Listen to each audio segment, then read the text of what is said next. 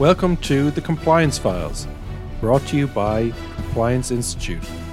The Compliance Files is a unique podcast series giving you access to industry insights and key perspectives on how the evolving regulatory landscape is driving change, bringing challenge and opportunity for compliance professionals everywhere.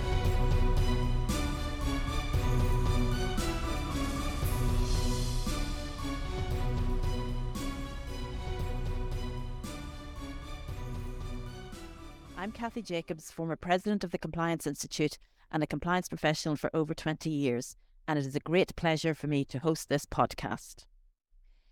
We have been examining in the compliance files the different important roles that compliance professionals interact with and who are key stakeholders in our Voice of series. So today we are exploring the role of procurement, which has been misunderstood and has been viewed as a necessary back office process and sometimes a hoop to jump through. The long sideline benefits and potential of procurement are beginning to be recognised not just in cost efficiencies, but in driving transformation and performance across an entire organisation or business. The way services are delivered to customers is changing fast, which presents a new set of challenges.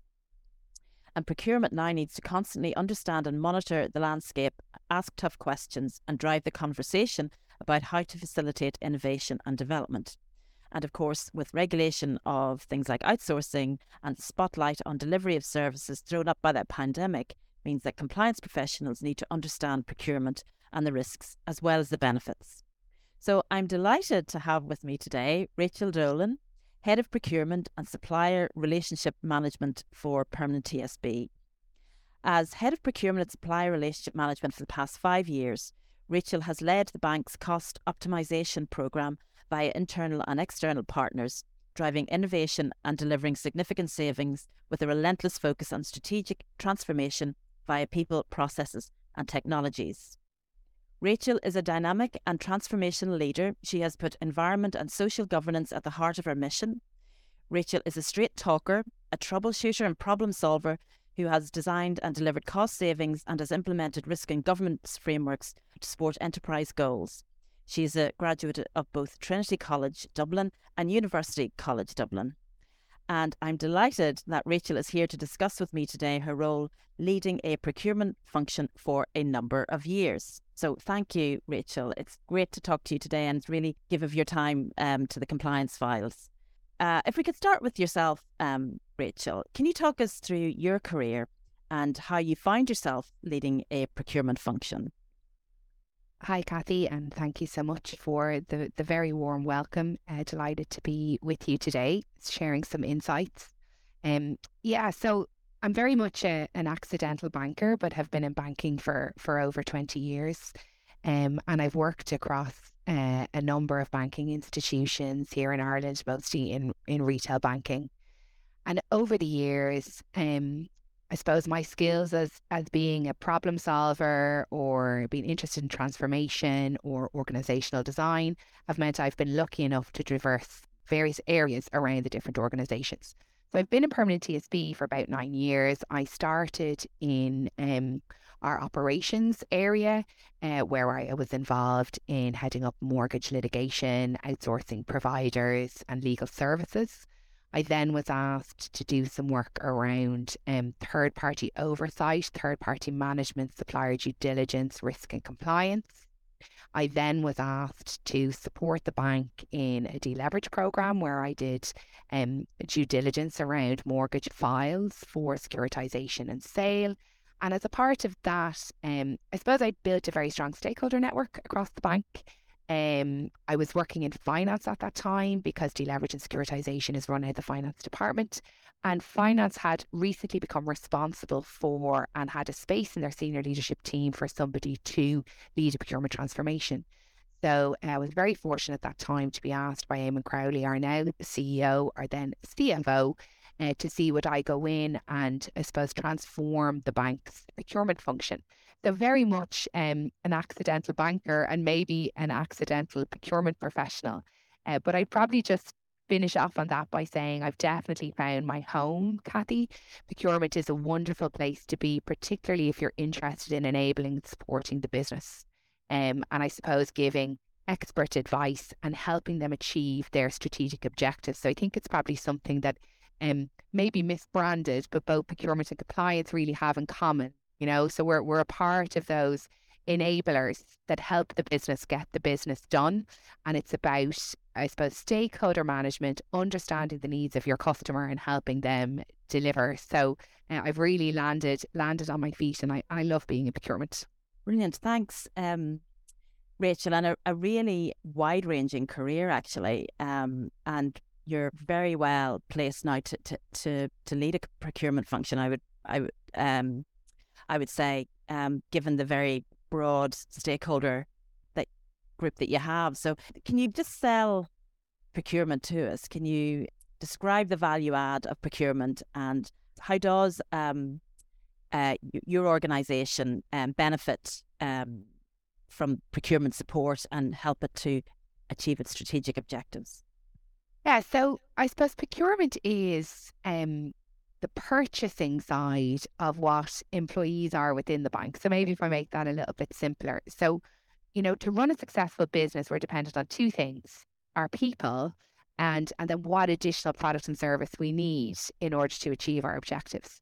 So we're all very familiar with how we, we manage and work our people and our resources and our human capital.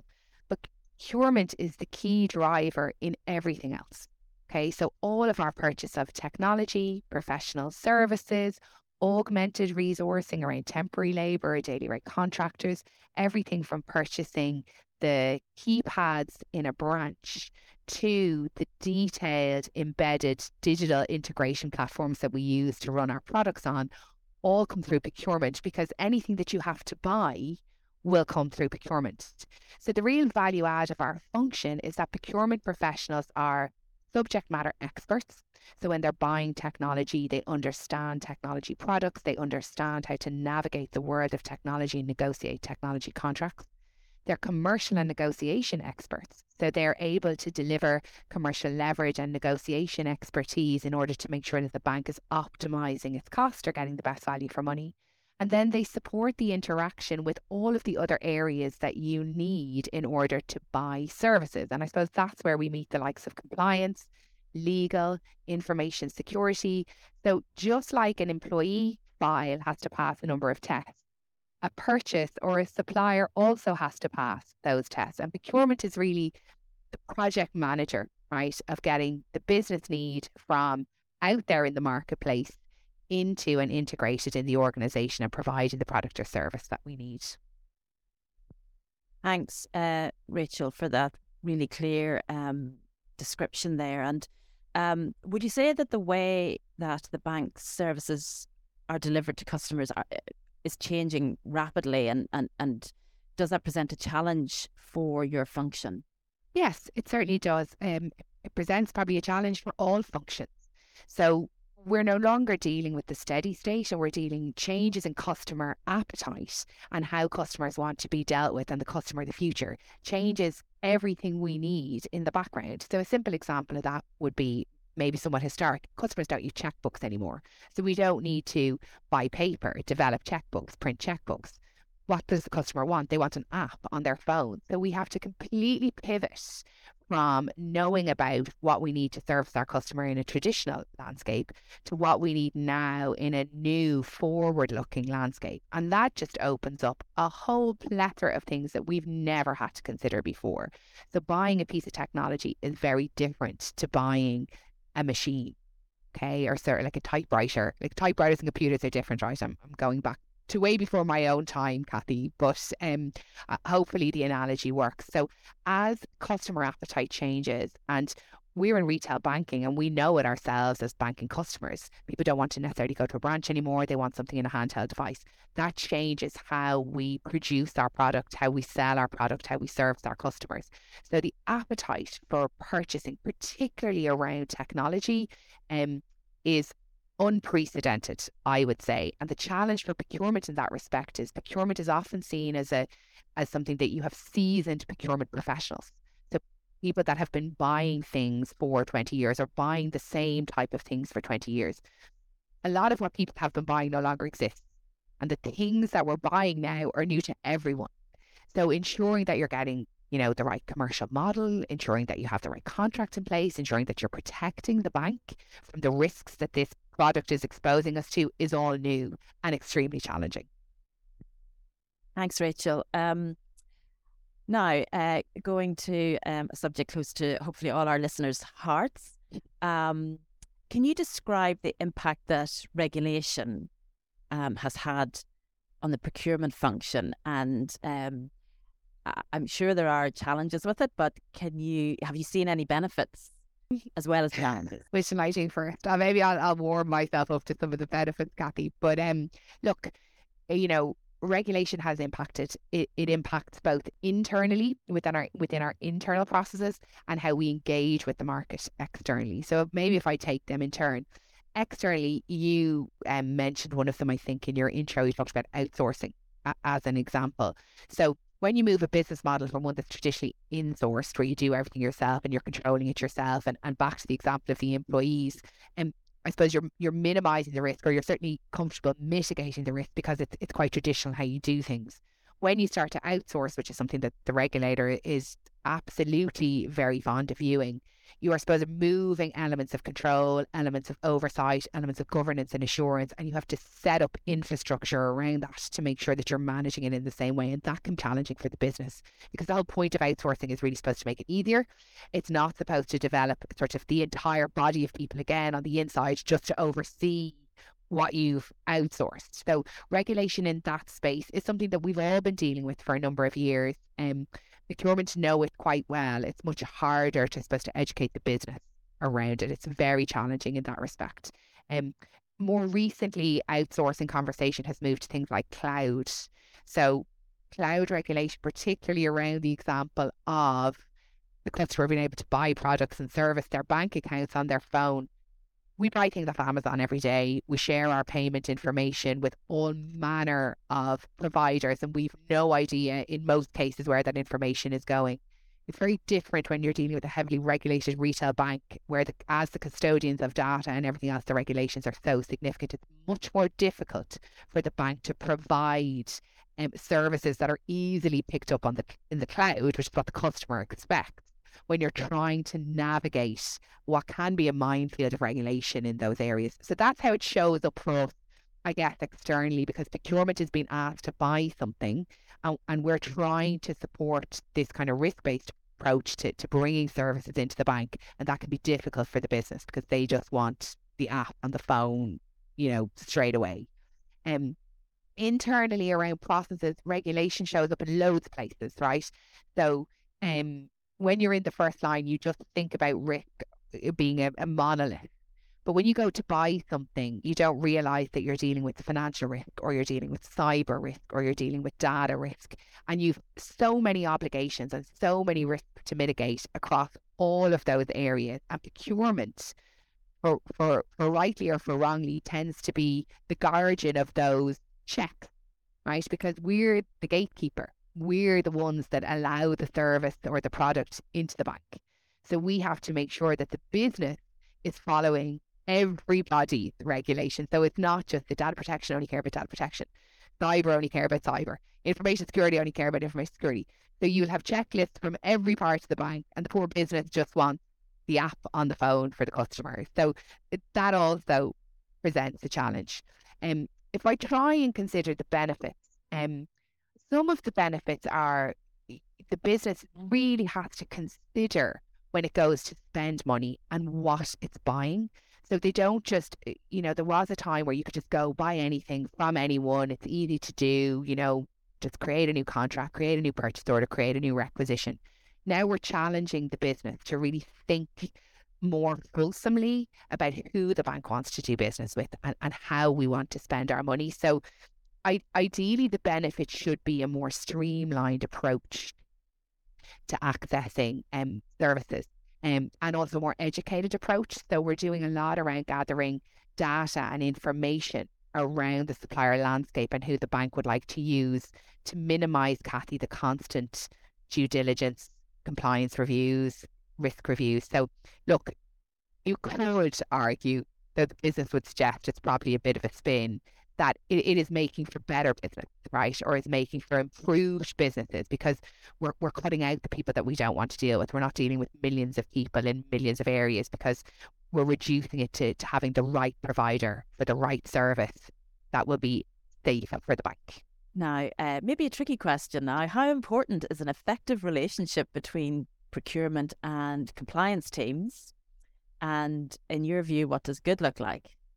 Um, it's really important, Kathy. Like it's really important because if we're not joined and singing from the same hymn sheet about ensuring that we're mitigating risk to the bank, then we're doubling up the work for the business. And the business are essentially our customers, right? And then the business customers are the bank's customers. Okay. So it's important that we um, make it as easy as possible for them to do business. So if we operate in silos between procurement and compliance, and I say, well, I'm just doing procurement, so I only care about the commercial construct of the contract. I, I only care about how much you're going to pay for this. I'll do my bit, and then I send the poor business off to seven different other people around the bank to ensure that as I said, you know, this piece is done from a consumer protection point of view, this piece is done from a data protection point of view, this piece is done. And that is, it, it takes longer. There's more risk in the process because you can miss something by going here, there, and everywhere.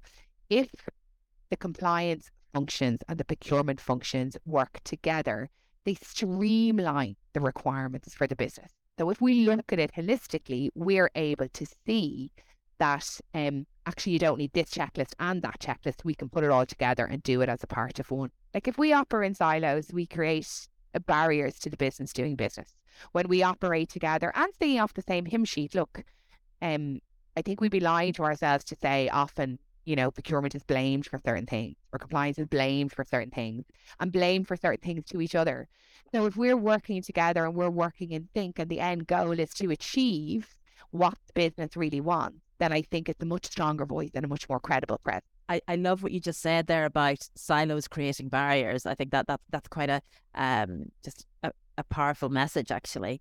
Um so now here's your chance, Rachel, uh, to talk to the compliance community and say, um, what could we do to make your role easier? Look, I think knowledge is is really like is really important. So I think you would find you, the compliance function, I suppose, would like the business to understand more the why, why they're there, the what they're doing, the how it's helping the business achieve the right end, right? Procurement is the same. So really seeking to understand, you know, what the procurement professional is doing, what the process and the challenges are for procurement around navigating that process with the business and then supporting that guiding principle of continuing to improve instead of at times it can be and I, and I don't want to use the checklist approach again but it's well no sorry this is the compliance checklist for example. And I might say well it's very very similar to this other checklist over here that does you know is there any way we could work to, together to, I suppose, streamline that, yeah, and step up out of the weeds and just generate, you know, a community of people trying to improve the process end to end. Sometimes I think, and I'm sure compliance suffers in the same way, people think they know what you're doing or think they understand, you know, the impact or your objective or the role. It's the same with procurement, um, but it's not often the case. If if you stepped into our world, whether that's you know, speaking to me or a day in the life and understanding how, you know, the challenges that we're navigating and how maybe you can help us and vice versa, that we can step into your world, see the challenges that you're navigating, and perhaps we can help with that education as well. But I think, you know, that's the most important. Seek to understand each other um, and how we can better work together to it's a simple thing. Business have a need and they want the need fulfilled. And we just tend to be I suppose, the barriers that they see that they have to jump over in, in the middle to get from A to B. Great. So, uh, mutual understanding, yes. Uh, Absolutely. Uh, that would yeah. be just talking about customer centric culture that, um, that, you know, all financial institutions, all businesses really uh, need to have, you know, at the, at the heart of what they do. How does procurement, what, what's their role in making sure that the customer is always at the heart of decision making? Maybe there's two answers to this question, Kathy, for us. Like, first of all, who is the customer of procurement, right? So obviously, the retail banking customer is the customer of PTSB, and they are the heart of it, everything that we all do. And the way in which I guess we support that customer is in the same way it is the bank develops new products. We need to think around what we're purchasing and the impact that that purchase will have on, on an enduring basis on the customer. So, for example, when we're buying or supporting the business to buy eh, technology products, we're being that check and challenge around what will this look look like for the customer? How will this operate over time? How will it operate with the other things we have or the other things we've bought for servicing our customer? That's one way, but it's a little bit removed. I think if you see the business as our customer, um, are your internal stakeholders as being our customer, serving them in the best way and then allowing them in turn to serve our customers. So back to the point about eh, sort of removing barriers to them doing business, making the process easier. The less time they have to spend with us, you know, knocking down barriers or whacking each mole along the way, the more time they have to serve the customer, to think about better solutions for serving our customers. So, really, if we take our internal stakeholders as our customers and how we make life easier for them and how we bring our expertise to bear on what they're doing and support their decision making, I think that in turn then has the positive effect on our customer because it gives them the time and the space to focus on delivering for the customer. And it gives the customer confidence that what the staff is fully empowered and doing Absolutely. what they're supposed to. Okay, so moving on to another topic, really, um, but one that is uh, a huge, um, a huge emerging issue, and that's ESG. What role um, do you think procurement has a role to play in achieving ESG objectives, um, and what role, if any, it'll play in organisations successfully achieving their ESG objectives? So procurement has a huge role to play um, in ESG and in um, specifically any organization sustainability strategy, but across the whole economic, uh, sustainable and, and governmental pillars. So specifically from a procurement perspective, it's slightly different in banks. In general, outside of banking, the supply chain of an organization can make up a massive proportion of, for example, carbon emissions. I mean, it up to 80 to 90% of an organization's carbon emissions can come through the supply chain in financial services, it, it, there's a massive shift or an alter to that or another side to that coin. So, in financial services, and particularly for an organization like ours, a lot of our carbon is in our assets. So a lot of the carbon is in the underlying loan portfolios, for example, and the assets which we secure through our financial products. So the bank certainly has two massive ways in which it impacts across the sustainability agenda. One is around that it's the products that it sells um, for example, we know about green mortgages and, and, and having uh, sustainable type products. So our product development is hugely impacted.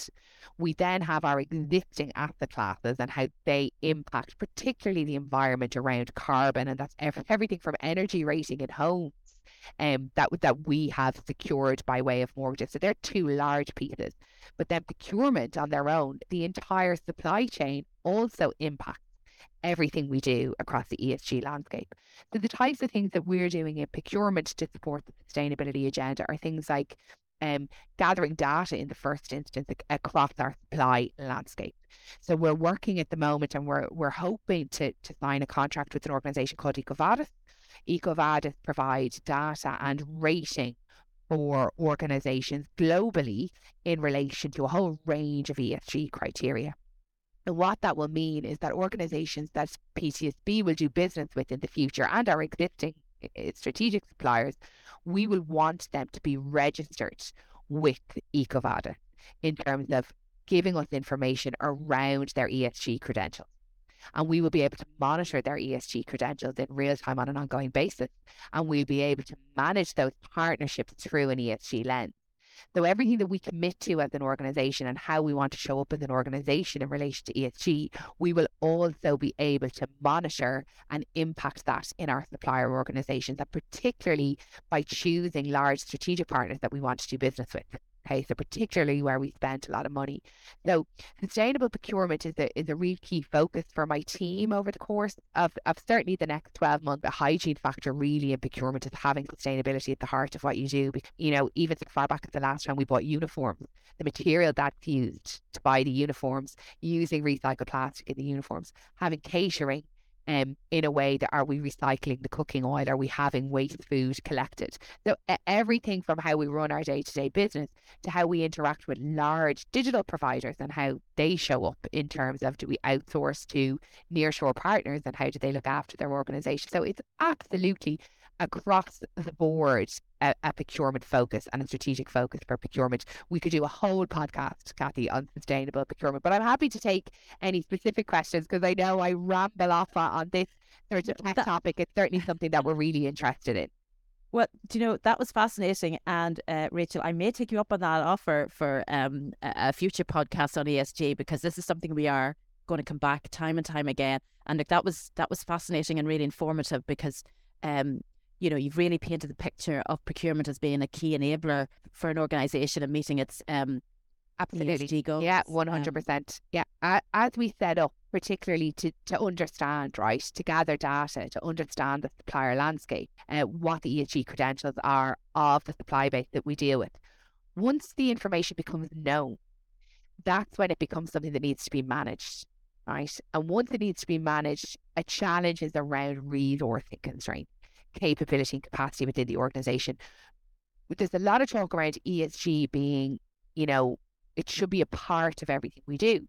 But to know and to manage ESG as a driver in our business will require capacity and will require resources. A very simple example in procurement is if we start to score or rate our suppliers with regards to their ESG credentials, that's something we will have to monitor from a governance and oversight perspective. That's something we will have to check in with them, put them on, you know, action plans, or remediation plans, and we have to. That's not something that we're doing today. So the challenge around ESG is, is sort of twofold. The, the narrative from the top down is it needs to be a part of everything we do. It needs to be a part of every business decision, which it does absolutely. But we do mm-hmm. have to remember that in order to successfully manage our ESG agenda will require capacity and capability that we don't currently have. And I definitely see that being something, you know, even just at a very small level within my own team, I'll have access to a lot of information.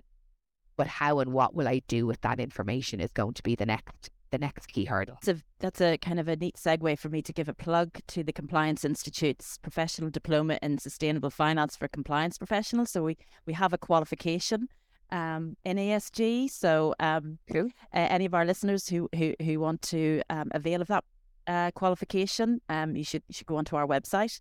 Now, pivoting again, Rachel, to governance uh, and things like due diligence. Um, how important is that, Uh, in your opinion, when outsourcing? It, well, it's fundamental, right? So it, it's fundamental to the effective working of an outsourcing relationship and, I mean, continued robust risk management of your own organization.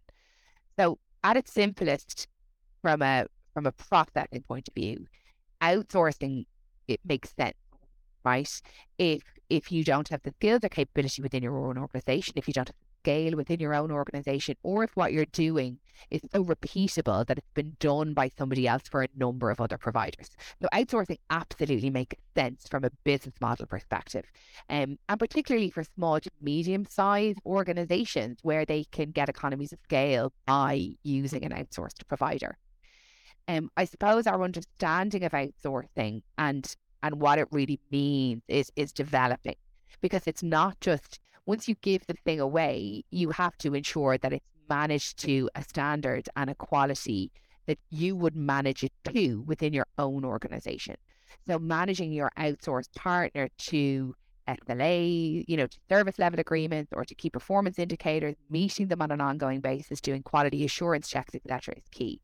So my own experience of managing partners, whether it be outsourced or hybrid partners, um, and particularly where they're potentially impacting a customer or customer facing, you have to make sure that they are, for example, in a regulatory environment, if you outsource part of a mortgage process, for example, you have to make sure that that provider is meeting all of the regulatory criteria, sending all of the letters in the right time. The only way you can know they're doing that is by overseeing them.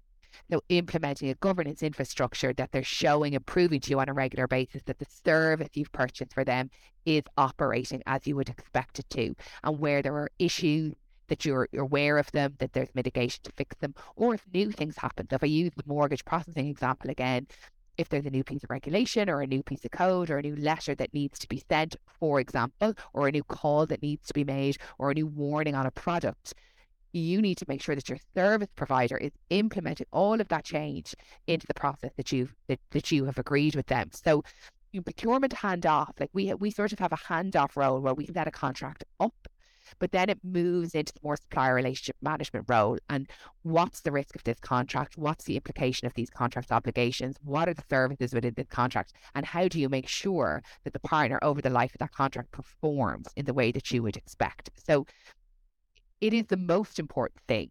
Okay. So like getting you to having the outsourced service is just the start of the story. It's then when you're in service, how you make sure that that partner continues to perform as expected. So we're coming to the end now, Rachel, and um, looking to the future, what do you see as the upcoming developments over the short and medium term for procurement and regulation in this area? And this with you, maybe a topic on its own, Kathy, because there's loads going on in procurement, and it, it, can often depend where you are at the maturity curve and also what size of your organization is. So, if I speak to what I know and, and in my own organization, we've been through a significant transformation. So, setting a really strong framework around how we work procurement processes, how we source for the organization, how we understand our supplier landscape, how we manage. So, we've, we've done a huge piece of work around organizational transformation. Now it's quite important for us to go on an improved technology journey. So how do we automate what technology is there to support um, procurement and the interactions with the organisation? Do do we need to consider changes around our procure to pay system? Do we need to consider changes around our contract lifecycle system? So there's a technology journey for our procurement organisation to go on. And then the next thing around procurement is it weirdly kind of linked to the outsourcing conversation. Procurement requires such a breadth of domain experience, deep domain knowledge, but also cutting edge understanding of every different product and service that you could possibly buy. You question whether or not in smaller organizations it's possible to have full service procurement and sourcing available for every possible eventuality. So something that we've engaged with them in PTSB is we have a hybrid model around working with experts right? The procurement experts, where we can flex from a pool of people who can help us if a new type of product or service comes up that we don't have the experience with, or a large program. So you have once in a lifetime type program so say you want to transform your data center or you want to completely transform your um, digital infrastructure. It won't happen all the time. So you don't need procurement professionals there to be able to deal with that all the time, but you do need to be able to deal with it for the period in which that project is there. So operating model is going to become a really interesting one. And I'd probably just to hit on the regulation piece and maybe bring it back to um, sustainability. Every bank, for example, so my counterparts in other organizations are dealing with the exact same issues around capability and capacity to to adhere to the associated regulation in the ESG space. So you would ask whether or not coming together for something like that makes sense. Like, are there synergies around how we do this? Um, are there synergies around how we show up in our industry as opposed to how we show up in our organization. And I nearly go so far as to say, Kathy, that's possibly similar for some other regulatory pieces. Like we shouldn't compete, in my view, in banking. There's no differentiator between how we all comply with regulations or how we all comply with it. It's not a point of competitive difference. So potentially there are some synergies um, around that that we can explore. And in the ESG space, from a procurement perspective, it's certainly something that I'm interested in exploring. Come to the end of our podcast, uh, Rachel. So thank you so much um, for being so generous with your um, expertise um, and time today. Um, and thank you also to the listeners of this Compliance Files podcast, which is brought to you by the Compliance Institute. I'm sure that you find the podcast interesting and useful. And we would be very grateful if you would review or rate this podcast. And until the next episode, goodbye.